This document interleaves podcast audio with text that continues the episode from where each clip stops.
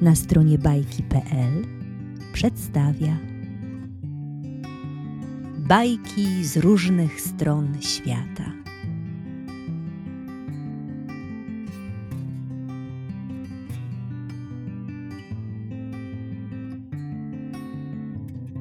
Niezwykła perła. Baśń polska.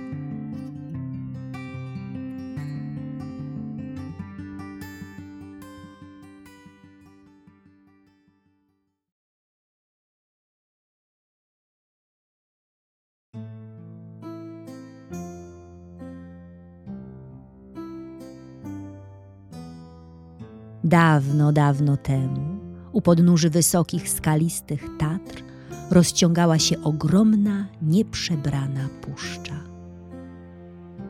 Wysoko w górach mieszkał piękny, lecz straszliwy król wężów, zaś w puszczy poniżej żyły okrutne smoki, które mu służyły. Nie mieli spokoju ludzie żyjący w górskich kotlinach i dolinach nad potokami Smoki raz po raz wypełzały z ciemnych lasów na pola uprawne i niszczyły zasiewy. Porywały z zagród bydło i owieczki z pastwisk.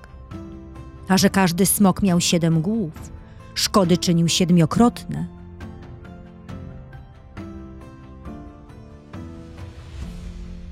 Pewnego razu jednego z pasterzy ogarnęła wielka ciekawość i zapragnął na własne oczy zobaczyć pięknego króla wężów. Powszechnie wiadomo było, że tego właśnie król wężów nie znosi najbardziej, żeby go ludzkie oczy oglądały. Musiał pasterz o tym nie wiedzieć, bo pewnego letniego dnia, zamiast w szałasie pilnować ogniska pod kotłem, jak mu baca przykazał, pobiegł w góry za juhasami i ich stadem, a tam zbłądził wśród dróżek i kamiennych głazów i w nieznaną przełęcz się zapuścił Wkrótce juhasów, którzy swe stada wypasali, dobiegł głos tegoż pasterza, głośny i przenikliwy, a dobiegający jakby spod samych obłoków. Co tam w górze zobaczył, tego nikt się już nigdy nie dowiedział. Za to tamtego popołudnia w górach burza zerwała się niespodziewana i potężna, z grzmotami i piorunami, wichrem gwałtownym i oberwaniem chmury tak, że całą okolicę zalały wody, jak w czasie potopu. Juhasi potracili połowę swych stad, a szałasy, choć solidne, wiatr poroznosił jak kopki siana. Podobno w czarnych chmurach kłębiących się nad górami widziano ogniste skrzydła króla wężów, ziejącego gniewem, pasterz zaś przepadł bez śladu.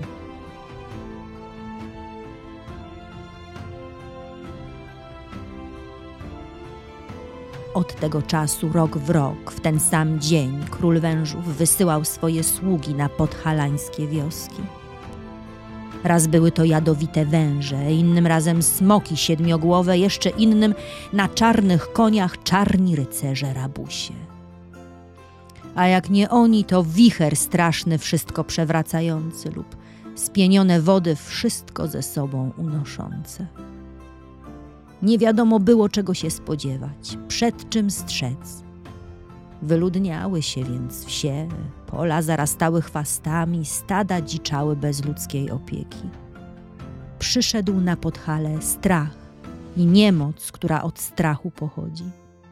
Nikomu nie chciało się ani pracować, ani cieszyć, ani żyć w tym ciągłym strachu. Król wężów zatriumfował nad ludźmi. Ale tylko do czasu, bo oto co się stało.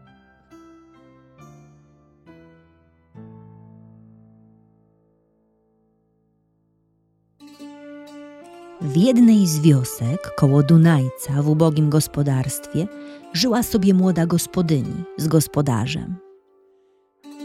Żyli sobie w zgodzie i miłości i byliby bardzo szczęśliwi, gdyby nie to, że nie mieli dzieci, a bardzo ich pragnęli. Tak mijały im lata bez dziecięcego gaworzenia i śmiechu, aż pewnego razu, w słoneczny poranek, Taki smutek ogarnął kobietę i taka tęsknota, że wyszła przed dom i zaczęła żal swój wylewać do samego nieba. Póki dziecię w moim domu nie zagości, nie zaznam spokoju, nie zaznam radości. Dotąd mnie samotne boleć będzie serce, aż dzieciątka swego nie wezmę na ręce.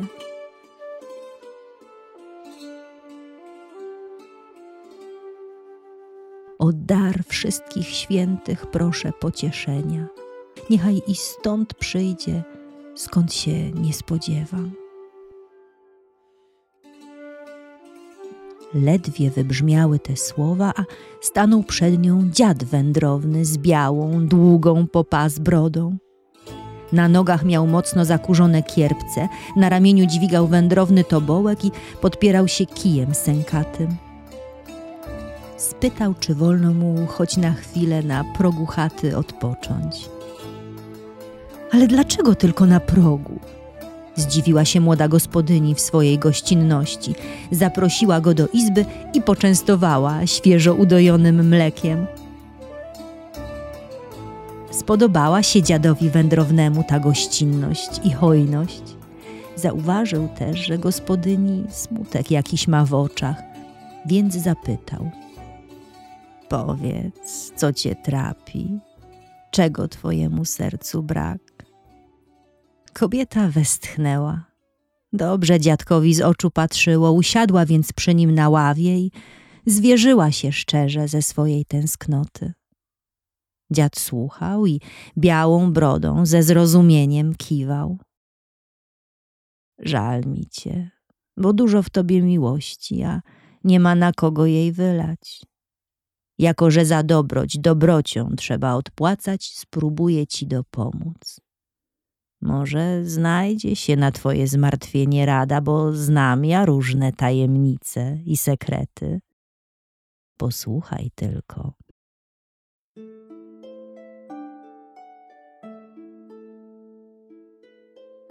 Przychodzę z dalekich stron. Niezwyczajne to strony. Opowiadaj, dziadku. Byłem ja w górach w miejscu zaklętym, gdzie leżą wielkie skarby ukryte. Skarby? A tak, pamiętam jak dzieckiem będąc słyszałam, że niektórzy ludzie według tajemniczych znaków skarbów szukali po jaskiniach i grotach. Roześmiał się dziad wędrowny w gęstą białą brodę. Ty co ze złymi myślami skarbów zaklętych pragną i szukają, stróż tych skarbów precz przegania. Trzeba ci wiedzieć, że złotego miejsca nie znajdzie nikt, kto chce tylko samego siebie wzbogacić, po władzę nad innymi sięgnąć, wynosić się ponad innych pychą. Czyste sumienie trzeba mieć i umiarkowanie – kto mi te tajemnice powierzył, nie mogę powiedzieć, ale powiem, co widziałem. Co widziałeś, dziadku? Co? Wysoko w górach, za morskim okiem, za lodowym jeziorem i za jeziorkiem żabim, idąc drogą niedźwiedzi, napotkałem wielkie wodospady. Pod tymi spadającymi wodami musiałem przejść. Przeszedłem. I, I co dalej? Za wodami była wąska ścieżka. Nią poszedłem. Daleko? Aż znalazłem świerk, co rósł sam jeden wśród kosodrzewiny.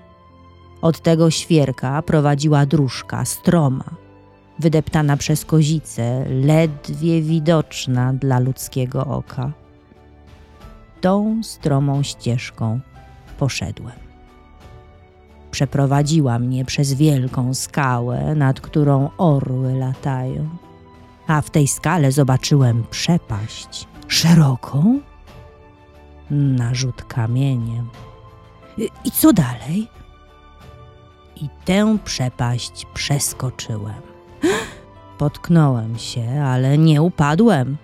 Toż to cud! Stało się tak, bo bardzo pragnąłem i ufałem. Ale to nie koniec drogi.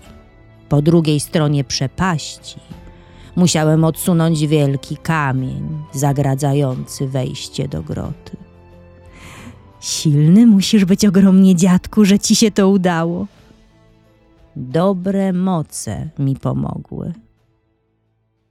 We wnętrzu góry ujrzałem komnatę wielką i jasną. Wysypana była cała złotym piaskiem, a strop wspierały srebrne kolumny. Pod ścianami stały miedziane garnki, wielkie jak beczki. Cuda i dziwy opowiadasz, dziadku, a, a co było w tych garnkach? Były tam drogie kamienie, jedne wielkości ziaren pszenicy, inne grochu, a jeszcze inne wielkie jak gęsie jaja. I, I zabrałeś, dziadku, sobie tych skarbów? Nie jeden ponapychałby sobie kieszenie i torby nie do udźwignięcia, ale mnie nic po tym. Mnie słońce ciepłym złotem oblewa, księżyc srebrem srebrzy. Mnie poranne i wieczorne rosy ścieżki diamentami wykładają. Nie tego szukałem. Nie tego? Czego więc, dziadku, szukałeś? Malusieńkiej jednej rzeczy. Słuchaj pilnie. Za złotą salą ujrzałem łąkę zieloną. Tam woda ze skały wytryskała, a z tą wodą leciały z wysokości, podzwaniając. Co takiego? Perły.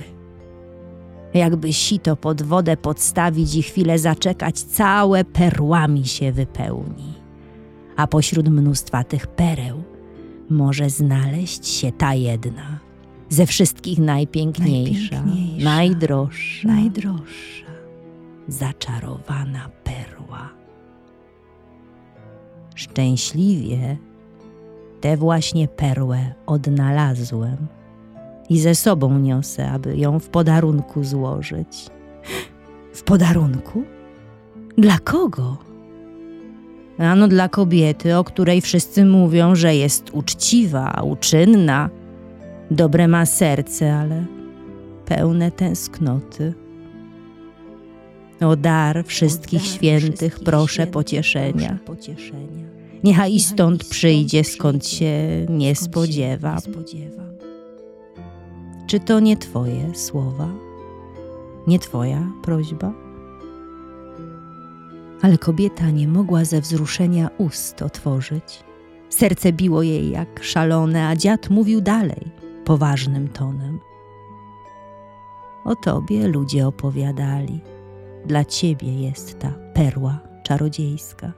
Zabierz ją i niech ci szczęście przyniesie. Zabrała kobieta perłę drżącą ręką, nie mogąc uwierzyć, że dzieje się to, co się dzieje, a perła w jej dłoni biła mleczno-różowym blaskiem. Co mam uczynić z tym klejnotem? Połóż go na sercu i ogrzewaj, aż przyjdzie czas. Na co przyjdzie czas? O nic mnie więcej nie pytaj. Perłę na sercu noś. Perłę na sercu noś. I oddalił się dziad i głos jego jak się echo oddala. Za chwilę już kobieta sama siedziała na ławie z kubkiem świeżo udojonego mleka. A może mi się to wszystko przyśniło? Ale perła została. W palcach ją trzymam. Co robić? Zrobię, jak mi dziadek poradził. Położę ją na sercu, niech mi szczęście przyniesie. Tak się stało, że gdy upłynął czas na to przeznaczony, kobieta urodziła dziecko, biało-różowe, jak najśliczniejsza perła. Cieszyli się rodzice ze swego synka, a ten rósł szybko i nabierał sił. Wkrótce urósł na tyle, że zdał sobie sprawę z nieszczęść, jakie król wężów sprowadził na wioski pod Tatrami i zaczął dniem i nocą rozmyślać o tym, jakby temu bezprawiu i przemocy położyć kres. Pewnego dnia, gdy wypasał owce nad Dunajcem i swoje rozmyślania prowadził, ukazała mu się lilia prześliczna, biała jak perła i przemówiła do niego ludzkim głosem. W dolinach urosłam, w górach się rozwija. Widziałam nie jedno, bo gdzie niegdzie bywa. Na moje nieszczęście tak to jednak bywa, jak tylko kwiat wydam, zaraz mnie ktoś zrywa. Patrz więc, drogi chłopcze, póki jestem tutaj i co mam powiedzieć, uważnie wysłuchaj. Mów, kwiatku, słucham. Pytają mnie ludzie, pytają o ciebie. Czy jesteś już gotów pomóc im w potrzebie? Czy nadszedł już czas, czy przyszła już pora spod tatrzańskich wiosek wypędzić potwora? Gotów jestem. Tylko jak to zrobić? Pomóż, poradź. Znajdziesz na siodełku, gdzie pienińskie stoki, broń na króla wężów i na jego smoki. Podążając za wskazówkami cudownej Lili, znalazł chłopiec na siodełku w pieninach maczugę z bukowego pnia ponabijaną gęsto krzemieniami. Jednak była za ciężka na jego siły i nie mógł jej udźwignąć. Co robić? poradził się ojca. Nie zniechęcaj się, nie trać wiary, siłę w sobie rozwijaj. No i wziął się chłopiec do dźwigania ciężarów. Już potrafił najgrubsze świerki i najwyższe jodły z korzeniami wyrywać, a maczugi wciąż nie mógł podnieść. Matka widziała wysiłki syna i taka jej z serca do głowy rada przyszła. Musisz poprzysiąc sobie, że ta cudowna broń będzie przez ciebie użyta przeciwko złym mocom i im jedynie. Poszedł chłopiec za radą mądrej matki i na siodełku w pieninach złożył uroczystą przysięgę wobec nieba, ziemi, słońca, wody i wszystkich istot żyjących, że broń wymierzy tylko przeciwko złu samemu. A gdy tylko słowa przysięgi wymówił, dała mu się maczuga podnieść, a wydała mu się lekka jak piórko. Wziął ją uradowany i ruszył na spotkanie smoków.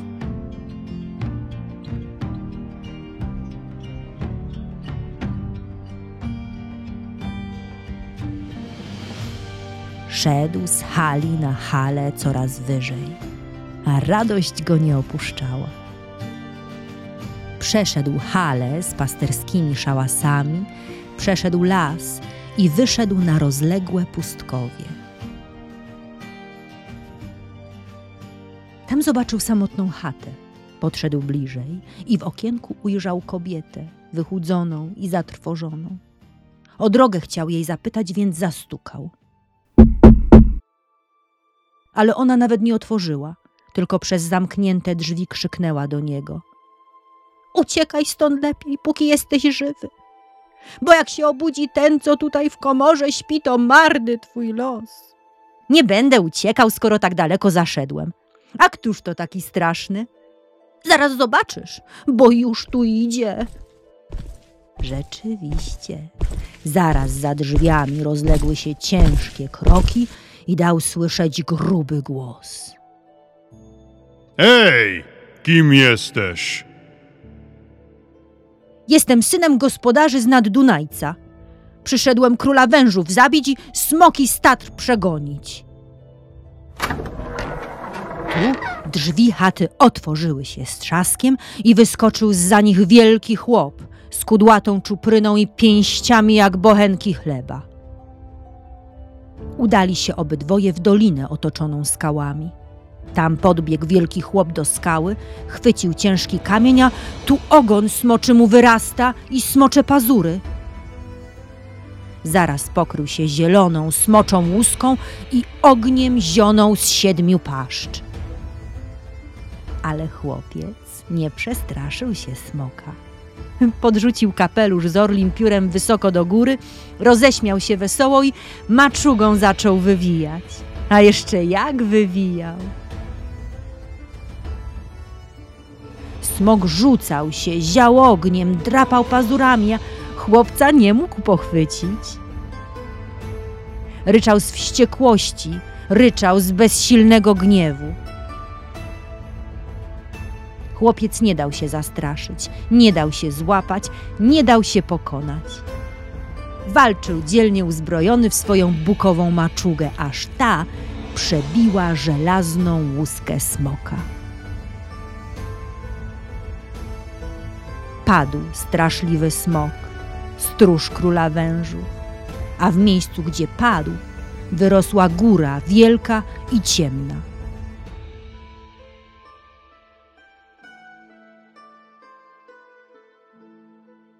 Król wężów widział z ukrycia, co się dzieje, i pierwszy raz w życiu trząsł się ze strachu. Czuł, że i on temu chłopcu mężnemu nie sprosta.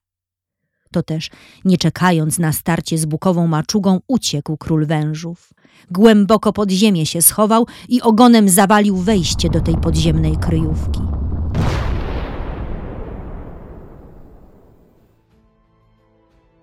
Razem z nim schowali się wszyscy jego służący smoki i inne gady, i nikt już na podhalańskie wioski nie napadał.